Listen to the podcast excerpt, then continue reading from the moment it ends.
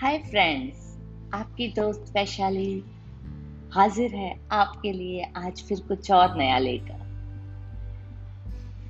एक शाम माँ ने दिन भर की लंबी थकान और काम के बाद जब डिनर बनाया तो उन्होंने पापा के सामने एक प्लेट सब्ज़ी और एक जली हुई रोटी परोसी।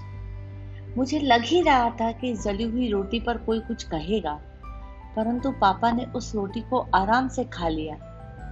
परंतु मैंने माँ को पापा से उस जली रोटी के लिए सॉरी बोलते ज़रूर सुना था। और मैं ये कभी नहीं भूल सकता जो पापा ने कहा। उन्होंने कहा, प्रिय, मुझे जली हुई कड़क रोटी बेहद पसंद है। देर रात को मैंने पापा से पूछा, क्या उन्हें सचमुच जली रोटी पसंद है? तो उन्होंने मुझे अपनी बाहों में लेते हुए कहा कि तुम्हारी माँ ने आज दिन भर ढेर सारा काम किया। वो सचमुच बहुत थकी हुई थी। और वैसे भी जली रोटी किसी को ठेस नहीं पहुंचाती, परंतु कठोर, कटु शब्द ज़रूर पहुंचाते। तुम्हें पता है बेटा, ज़िंदगी भरी पड़ी है अपूर्ण चीज़ों से, अपूर्ण लोगों से, कमियों से, दोषों से मैं आज स्वयं सर्वश्रेष्ठ नहीं हूँ, साधारण हूँ और शायद ही किसी काम में ठीक हूँ। मैंने इतने सालों में सीखा है कि एक दूसरे की गलतियों को स्वीकार करें, अनदेखी करें और चुने पसंद करो। अपने आपसी संबंधों को सेलिब्रेट करना।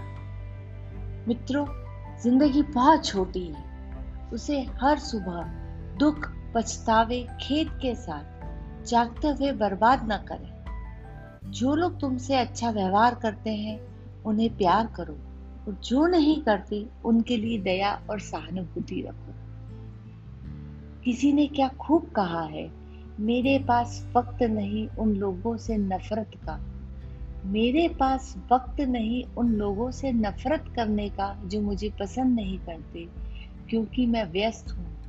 क्योंकि मैं बस व्यस्त हूँ उन लोगों को प्यार करने में जो मुझे पसंद करते तो मित्रों, ज़िंदगी का आनंद उठाइए, उसका लुत्फ उठाइए, उसकी समाप्ति, उसका अंत तो निश्चित है।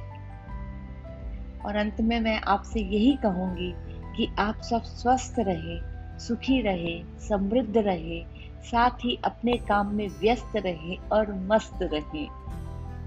Good morning, dear.